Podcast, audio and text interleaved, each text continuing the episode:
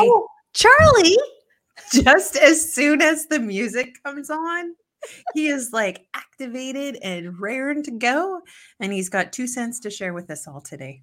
I love that. For those of you who don't know, Charlie is Louise's cat, and Charlie loves being a part of kick ass conversations with Louise and Kim. And we are glad you are here joining us live or on the replay, um, however, you are listening to us or viewing us. We are just glad you're here with us today. Louise, Charlie, what are you celebrating? I'm celebrating uh, today. Uh, looking back on my week, I've had a really uh, interesting week. Uh, it's been a lot of fun this week. Uh, one of the things that I have started to do is to um, lean into those uncomfortable places a little bit more and uh, I, am celebrating my improv class. Um, so I, I, signed up, uh, something way outside my comfort zone, uh, and I'm having a blast. It's a lot of fun. Mm. And it's, uh, yeah, just connecting with folks, but really challenging me in a way that I never imagined. As a head thinker, improv, get out of your head and it's very very challenging um, and i love it i love thinking trying anyways to i was going to say think differently but it's more about trying not to think so much mm-hmm. um, but it's been great so I'm, I'm celebrating like uncomfortable spaces this week I love that. I love all the things you've been experimenting with lately. Improv, you've been doing sort of like voice coaching mm-hmm. work um, with our former guest Adine, and and I love that that you started some work with her. And I I just feel like yeah, you've been diving in and just like I don't know, I'm gonna try this thing. Like absolutely. It's it's always a great big experiment. I talk about it so much with my clients and I talk about it in my business but I don't often think about it in the same way in my personal life. And mm-hmm. so it's kind of bringing those things that I know work in one area of my life into those other areas. And it's kind of working there too. What is it that has um, encouraged you to start experimenting in these ways? I think specifically my experimentation uh, in my personal life has been all around my voice. Mm. So it's really about finding and using my voice in a way that I had thought about, but didn't really know how to put it into action. And as a recovering perfectionist, right, that's can be something that holds us back mm-hmm. is that we get stuck in this place of like, well, I can't get started until I know. I can't get started until I know. And it was so it was so interesting because even I'm just going to share a quick story because even last night in my improv class, it was like, even if you don't know, that to act like you do know. And so instead of like standing at the sidelines during an improv game, when it's your turn, you just start walking like you know what you're going to say. And it's so interesting because by the time you get to your spot, something like magically falls out of your mouth. And it's not it's not that I had to think too much about it. It's that I had to like act in a way that like just just kind of trust in the process a little bit and trust in the experiment to say like I don't have to know everything to get off the starting line. I just have to get off the starting line. And then things were just happening. Um, so I kind of loved that. I loved how it it that improv class and that little game we were playing just kind of paralleled a lot of things in my life where I'm not getting off the starting line. Yeah. Well, and it it is interesting because if you think about it, a lot of this is improv. So today we were supposed to have a guest. Unfortunately, she's not here. We hope to have her on um, at, at, a later date, but um, unfortunately, something has come up and she's not able to join us. So we're like, yeah, we'll just go with what we have today, and that's okay. Um, and even in our regular conversations, we don't plot out the questions we're going to ask our guests or the questions we're going to ask each other or where the conversation is going to go. There's a lot of riffing, a lot of improv in our conversations. And for sure, right, being entrepreneurs, there's a lot of riffing and kind of improving in that as well. It's like, okay. I mean, do you remember your very first sales call? how awkward it was and how rehearsed it sounded. Yeah. So rehearsed. I had Yeah. a script that I felt like I needed to go by and that I didn't have an alternative if like that person like answered a question differently than what I was expecting. I was like, um, I lots of those things, right? That Yeah. that come up. And and so it's a little bit of if believing in yourself that whatever's going to come out of your mouth next comes from a comes from a well of knowledge. Uh, But we often forget that we carry around this well. And I, so I'm thinking of a conversation that I had with a client of mine this morning, and um, I would say there's that place where we don't actually know we have the well. Like we don't, we know we know stuff, but we're going to be in a situation where it's like, I don't actually know if I can add anything here. Like after I've listened to people, maybe I'll have an opinion, but I don't know that I have anything to add when I first walk in. And that, that lends itself to the other part of improv. You cannot be good at improvisation if you don't listen. Mm-hmm. And when we listen and we go with our gut, right? You like to call it our, your hut, right? Your Your, heart, your gut, Yeah. right? Me, it's that when you tune into your body, you know what to say and when to say it. You absolutely do. Getting through and finding the confidence to say it is another part. But if you're listening and you're in the moment, you're going to have something to share. Absolutely. And so, but that lends to the question of like, what comes first, chicken, egg? Uh, what comes first, your confidence or your stepping out? Um, for for me, my opinion is that it's the stepping out. Because if uh, let's go think about babies, let's think about learning to walk. They don't have the confidence to walk before they learn to walk. They just are like, "Oh, look, I'm going to try this thing now." And you just try it. And then they have the confidence to start running or doing other things. And so for me, it's it is it comes from the sure it's having there is an element of having some fortitude some ability to just do something but i don't think it necessarily is confidence because to me confidence comes with experience.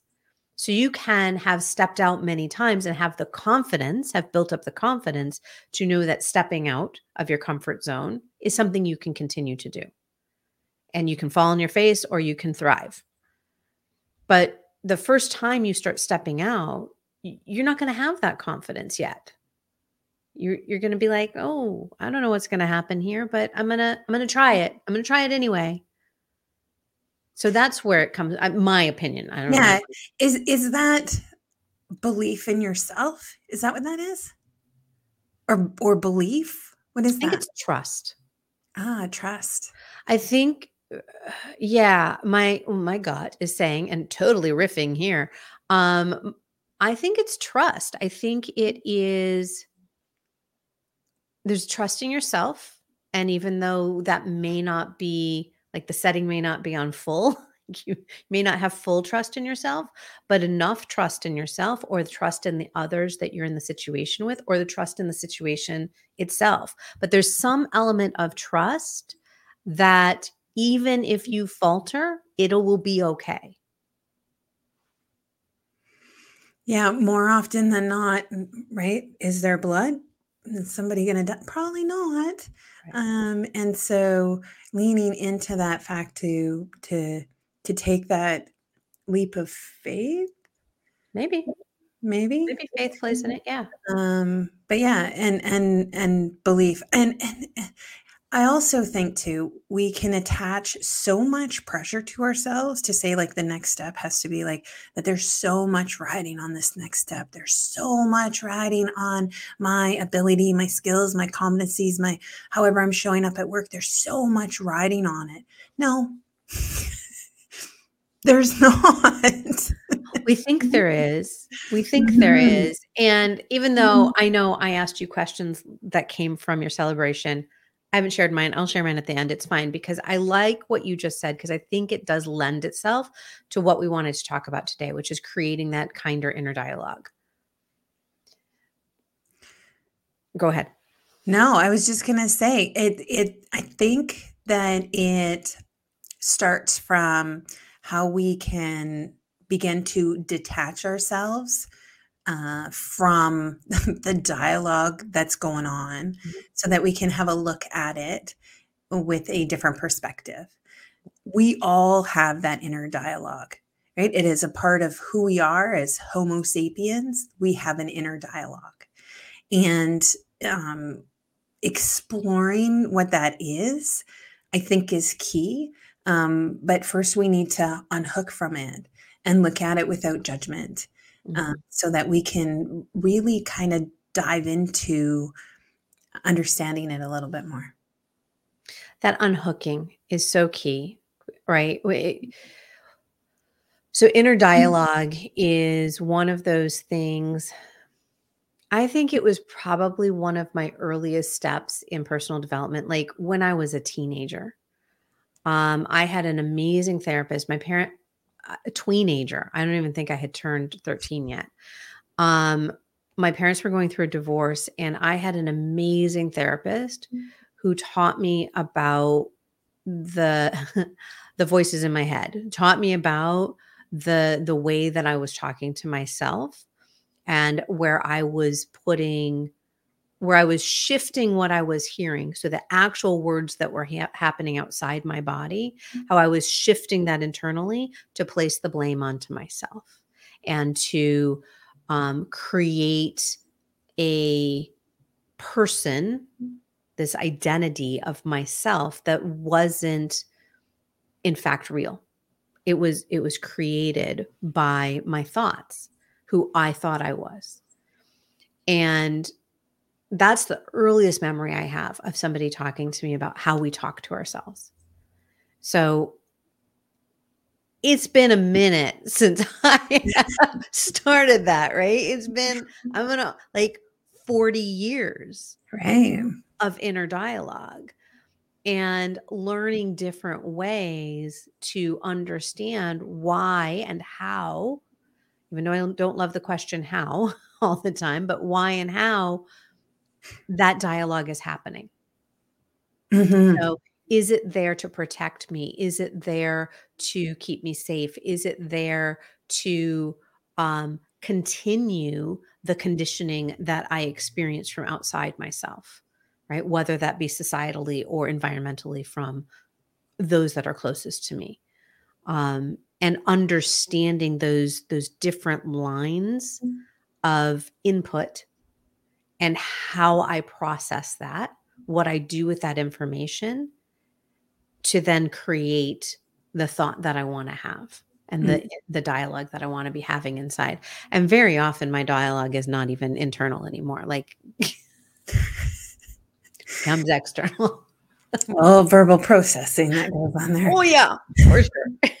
So yeah, I came to I came to that that inner dialogue much later in life. It wasn't something that I ever really considered as a driving force that was not me, right? Or not who I wanted to be, I guess.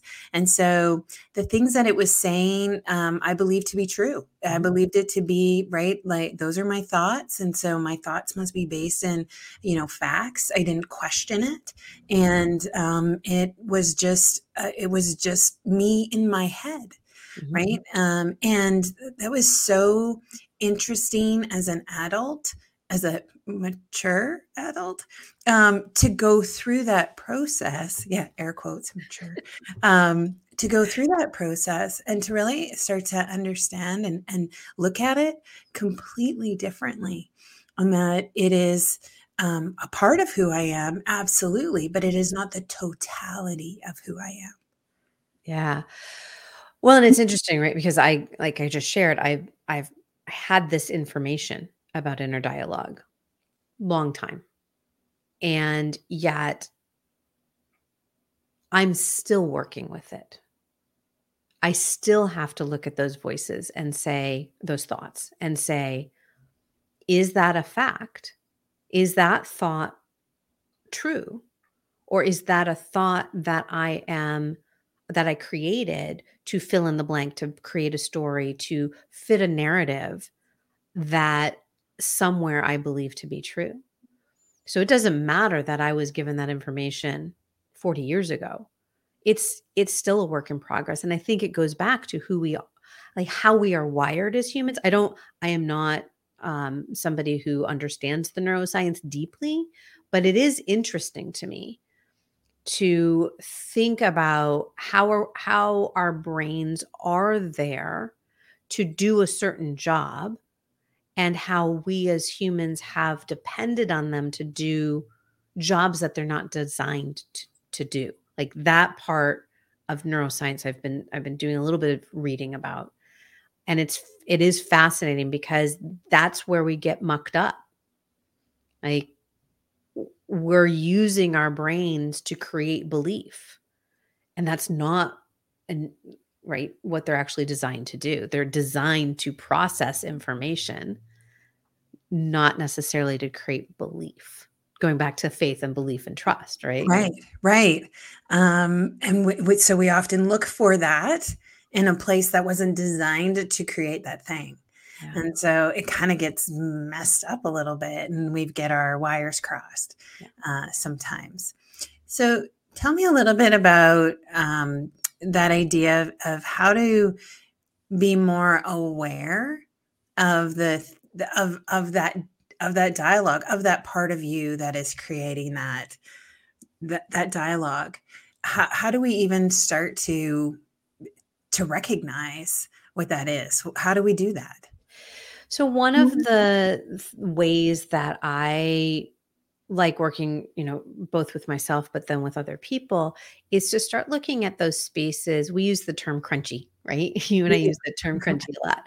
Um that that place where there's tension there's friction where there's um something you know something isn't right. And very often we look outside of ourselves to what is that thing that's not right. Um, very often what I find is that it's not necessarily that the things outside of ourselves are not right. They may not be right, but it's how we're thinking about those things. So looking for that place of tension, looking for that crunchiness, that that resistance um, is a great place where because that we can recognize. We can be like, whoa, I go to work every mm-hmm. and I like what I do, and something's not feeling right I guess it must be me. I, I, guess I might, I must not be connecting with people well enough. I might not be performing well enough. I don't know how to lead in a way that they want me to lead. I don't. So now I'm starting to have thoughts based on, well, I like what I do, but I'm not feeling comfortable in the work that I'm doing. So we're creating the story around it and looking at that place of tension, that place of friction, going to work we start to identify what are the thoughts, what are those default thoughts that we have. And then we can start to unravel those and see if those thoughts have not you know bear any weight if they if they have any actual substance and, and truth and reality right that's that's kind of where i start yeah and and you know we kind of started this conversation a little bit about like how do we unhook mm-hmm. ourselves from that and and going through that process is starts with unhooking our judgment from from that voice right? And when we can start to say okay what without judgment without right without anything what are the words that are going on in this beautiful melon of ours? What's what do we hear over and over again? What do we recognize? When is that happening um, and just looking at it i'm going to say it for the data that it is can start to provide some insight into because you said the question like is it friend or is it foe mm-hmm. and without unhooking ourselves from that judgment because that voice that inner dialogue is can be full of judgment um, with but without unhooking it like from your core self, uh, then it can be really tricky because then we believe, right? Like you said, we be- have a belief that what is being said inside of us is actually true, and that may or may not be true. Um, but we have a belief that it is because it must be because we're hearing it. Of course. Like, why would we lie to ourselves? Why would I mean, we? that, Woo, well, look, we have some reasons. so um, I do some work around um, positive intelligence. Um, uh, Chamine uh, Shirzad created a modality called positive intelligence, and uh, it works with this idea of like we've heard of the inner critic, and he starts with the inner critic or the judge, which is kind of that main core part of ourselves um, that will that will give us this information. Um, and it usually is born from something that happened to us very young in in our lives.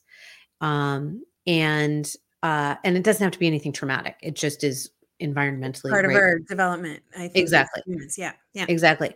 And from that then there are saboteurs. So these saboteurs are the ones that like come in for like the quick little like quick little jab. Like i'm just going to tell you something quickly and then it immediately creates an action or an inaction in ourselves so um this idea I, ca- I was thinking of one with my husband. I so one of my saboteurs is an avoider right? So like kind of like it, it bundles it out for you so you understand. You can give it a, a name and a persona to to really be able to understand it deeply. So um it when my husband says something to me that that i'm not a fan of I could go the route of actually asking him questions, trying to understand, have, you know, open, transparent, beautiful conversation and, and communication, which is eventually where we get to. Sometimes what happens is my my saboteurs will come in and they'll want to defend me. And with my avoider in particular, to be like, I'm I'm right, he's wrong. I'm gonna go over here and not even have that conversation. And so what's happening, why it's called a saboteur, right, is because now I'm sabotaging how I genuinely want to show up, Mhm. which is in partnership with this human being. Right. So we have the inner critic, which kind of drives these saboteurs. I just love like this little way to personify these parts of ours. There's uh, internal family systems as well, is another way of, of personifying these parts of ourselves so we can understand them and understand where some of that language is coming from. So we can support changing that language unhooking as you were talking about. Mhm. so i just like that there's different systems out there that give us kind of an easy entrance way once we start to recognize whether we recognize it for ourselves or somebody that we're working with whether it's a therapist or a coach is helping us understand that these thoughts are not actually serving us and coming from our core identity Right. And and I think that's the the key piece is that whatever's going on inside of us, it's we're acting in a way that's different or not in alignment with our core. Mhm. And that's where we talk about those crunchy bits, right? Um, and and that's what causes the crunch. It's like somebody's zigging and you want to zag, and then all of a sudden it's like, oh, like maybe I should maybe I should zig, but I want to zag, but but and and then all of a sudden we're in this mucky place that that those decisions, those choices, those things that we really want, all of a sudden now we're hesitant, we're start to doubt, we're questioning our own abilities, our own right, all of those things because there's this friction and we're not in alignment. You mentioned something too before that I thought was really interesting around like, are they friendly? Are they friends or are they foe? Mhm. Tell me a little bit more about that. Like what what's a what's are, are- are they all not in alignment? Like what's a friendly and what's a what's an en- enemy? Yeah. So I think that even when we talk about the saboteurs, they are there to protect us. They are there actually doing a job that they think that they are providing service to us, po- like positive service to us. They're going to protect us. They're going to keep us from getting in trouble. They're going to keep us from having our heart broken. They're going to keep like all of the mm. things that they're going to making a fool of ourselves. They're going to do all of that work for us. So they're not bad. They're not inherently bad. None of those voices mm. inside of us ever want to harm mm. us. They're not our enemies. They're they can sound like our enemies because they can be really really mean. Like they they are the voices that you would not ever use with somebody you loved.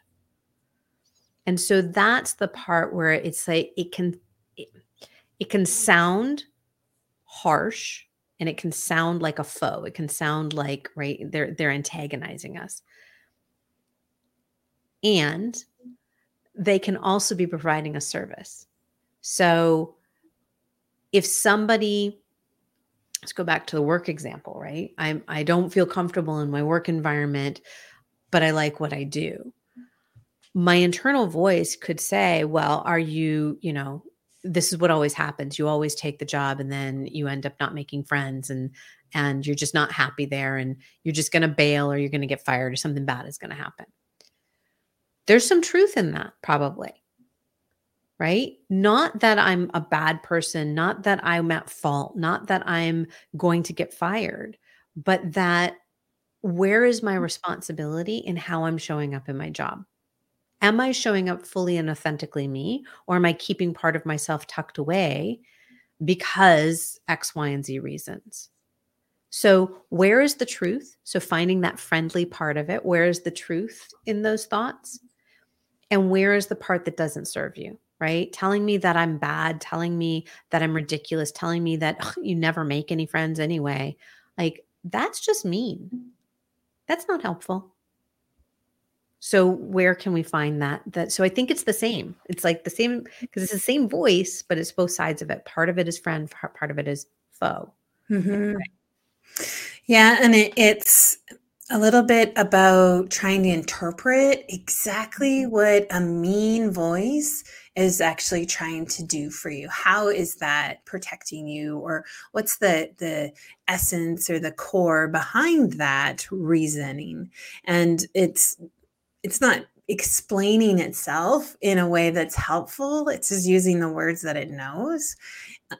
And it has it it is trying to tell us something, warn us about a a potential pitfall thinking that we maybe can't handle it or right there's a there's a miscommunication there it's using words that are not helpful and it believes that maybe we're not fully um, self sufficient or co- self competent in doing that next task, which is not always true, right? There's a disconnect. There's a somebody's missing some information in there, um, and it's time to kind of figure out how to make those make those parts talk to each other so that they understand each other a little better.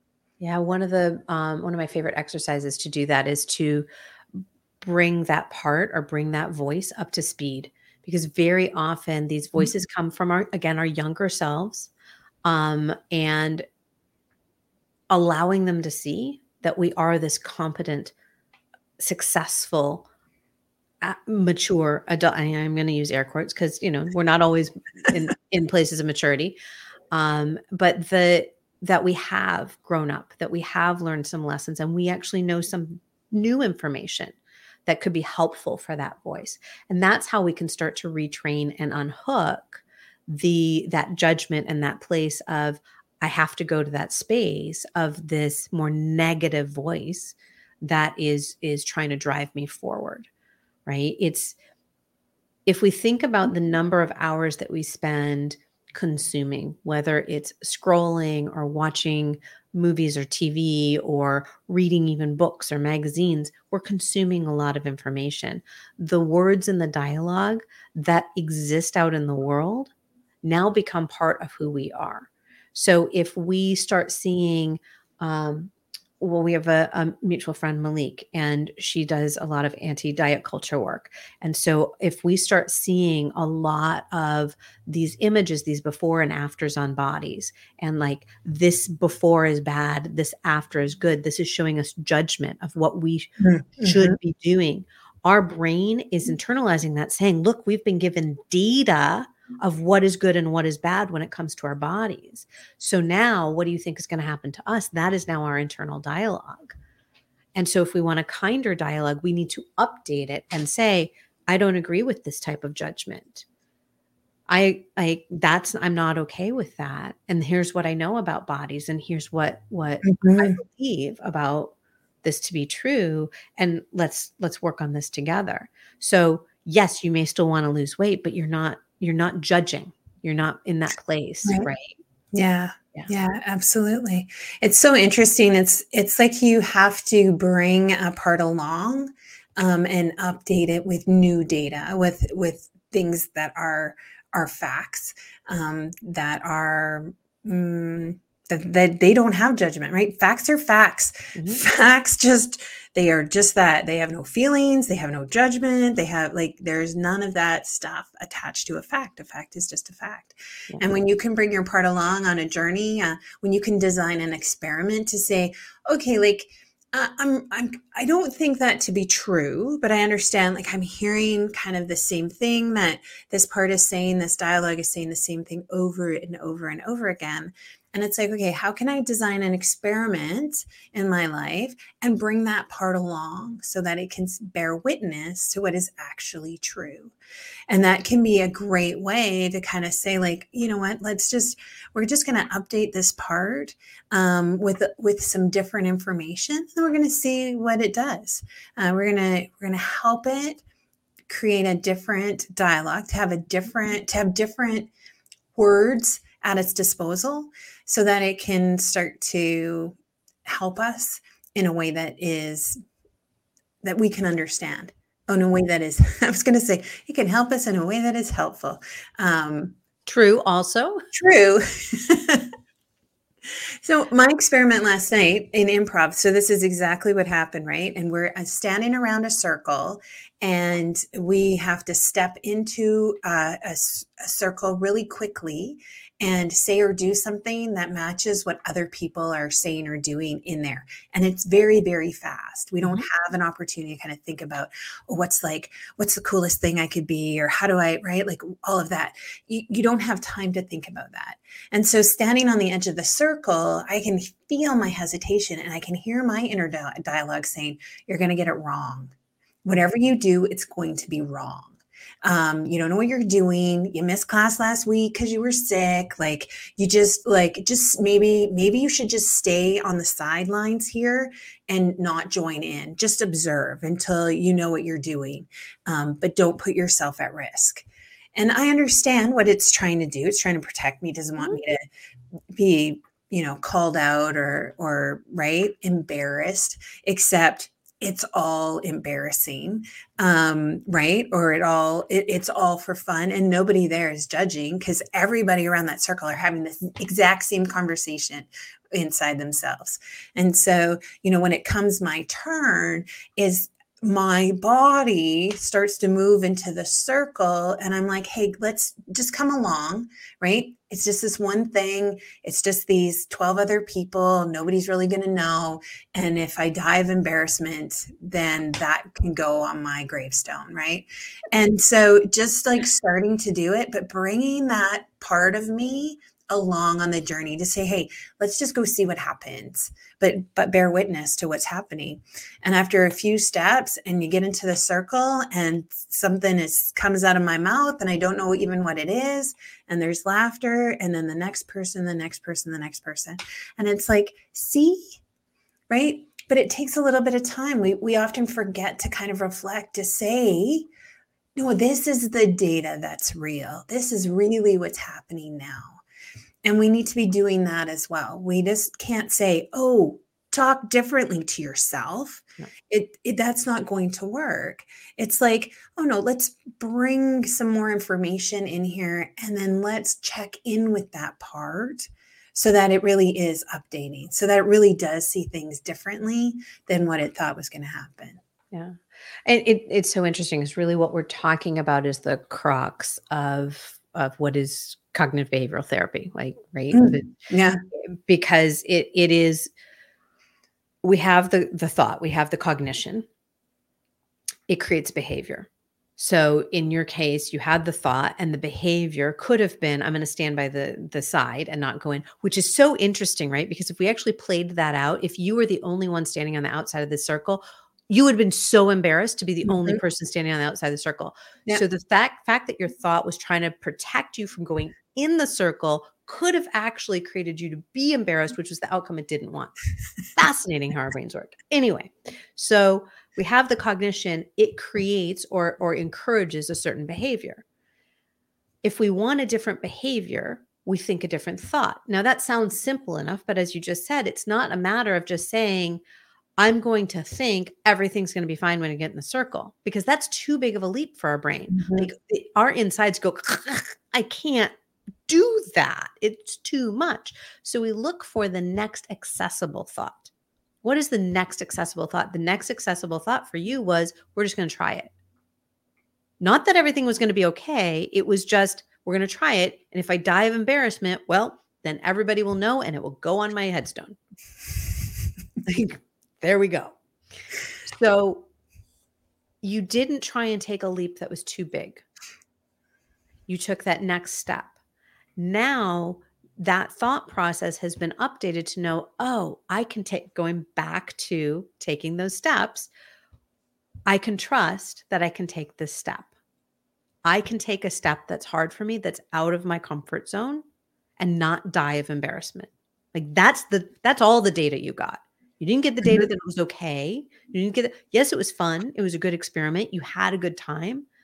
But as far as that thought goes, the data now mm-hmm. is okay, I won't die of embarrassment if I step inside of a circle when I don't want to because I'm nervous about being embarrassed. New piece of data. Great. New piece of data, right? Next time you're standing in a circle, you'll know you can step into it.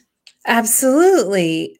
And and but now I can get to something else, maybe right? Maybe there's something else that's going to hold me back or maybe right, but I've gotten through this layer of the onion. I've I've been able to overcome that particular challenge that my inner voice was throwing in front of me. And and that's that whole point. Like when we talk about creating a kinder inner dialogue, we're not talking about reprogramming our entire like database with only positive sunshiny words. It doesn't work that way. Um, it's it's more about how do we very intentionally listen to what it's saying and then find these small steps find these kind of cracks in the armor so that we can then start to collect information and collect data that that that is more true um, for our current situation. Yeah, absolutely. The the way that I work with my clients on it is we look at the thought and we say, where is the data? Where's the evidence? Okay, I use the word evidence because, you know, former attorney here. Where's the evidence that that is true? And where is the evidence that it's not true? And sometimes there's evidence on both sides. Sometimes there is evidence that that thought is true. Okay, fine. So so if the evidence was true that you were going to embarrass yourself by putting yourself into that circle, if that if you already had that evidence to be true, then you could say that's fine, can I deal with embarrassment? That's your next thought, right? It's it's the next question. Absolutely. And this is a great example because it's like I may have been embarrassed before by stepping into a circle. And that could have been an experience that I carry with me. And that's that trauma that great keeps like activating our inner dialogue and reminding us of what happened last time, except that we forget that I didn't die of, of embarrassment because here I am in the same situation, right? Months, days, years, hours later. It's like, but we forget that um so it's it's really interesting to be able to just kind of like play a little bit unhook ourselves from that judgment piece and and really start to to think about our inner dialogue as an ally and and then figuring out how to how to use it and update it with the information that's at hand and not to let it just pick the data that supports its argument right? And it's like no no no no. Sure that may have happened but you know what i i did live to tell the story um, and so that that can't be an argument that you use today Right. Well, it could be. It could choose that same argument. But again, if you're looking for the evidence, well, sure, there's evidence that I was embarrassed. There's also evidence I didn't die. Right.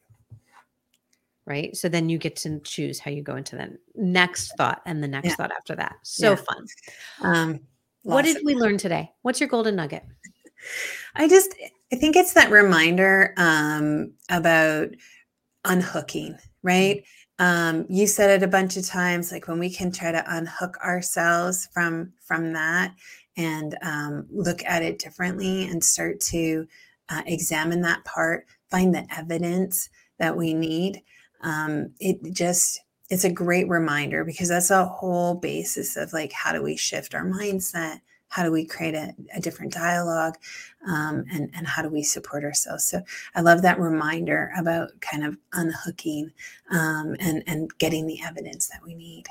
I love that too. I think for me it's interesting because it was we used the words but we didn't use the words in the way that my golden nugget is. It is where can we trust ourselves to enough to examine the thoughts that we have so it's it takes trust. It takes trust to start this process. Where can we trust ourselves enough to say, what are these thoughts telling me? Are these thoughts the thoughts that I want to be having? How can I change the thoughts that I don't want, that aren't serving me? But it, to me, it starts, it goes back to kind of what we were talking about in the beginning. And, and we didn't implicitly say it through the, throughout this conversation, but having that trust being that place that we start and, and learning how to cultivate trusting ourselves through our thoughts and in support of our thoughts. So it's kind of a little circular thinking there, but that that's kind of my I'm putting it in my pocket, but not really because I'm going to keep thinking about it.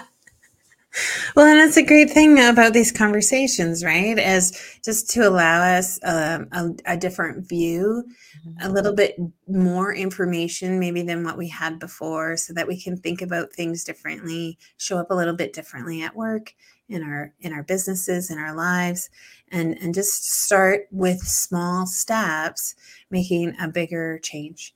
Um, but it all is like one one drop in a bucket at a time. It is. So next week we have we have a, another conversation that we're going to have. We're going to be talking about trusting the universe. Yeah, fantastic. Um, maybe a little bit of this, right? You might. You might like it. and really how to lean into that um, builds off of all of the conversations. Every one of these conversations just kind of builds off the next, which I which I love. Um, but they're their own little episodes and have their own nuggets on their own. Um, but yeah, looking forward to next week. Yeah, me too. And I am just going to throw in here, and we will end up talking about it a bit next week. Um, oh, Heidi, I'm so glad that you appreciated today's conversation and that you were able to join us over on LinkedIn. Thank you so much.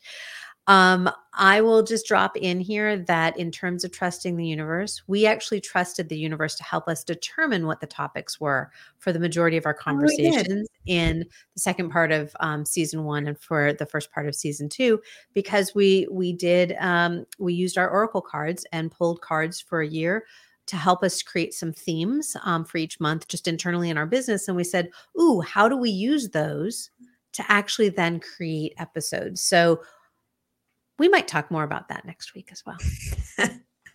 All right. Uh, thank you, everyone, for joining us today. We appreciate you.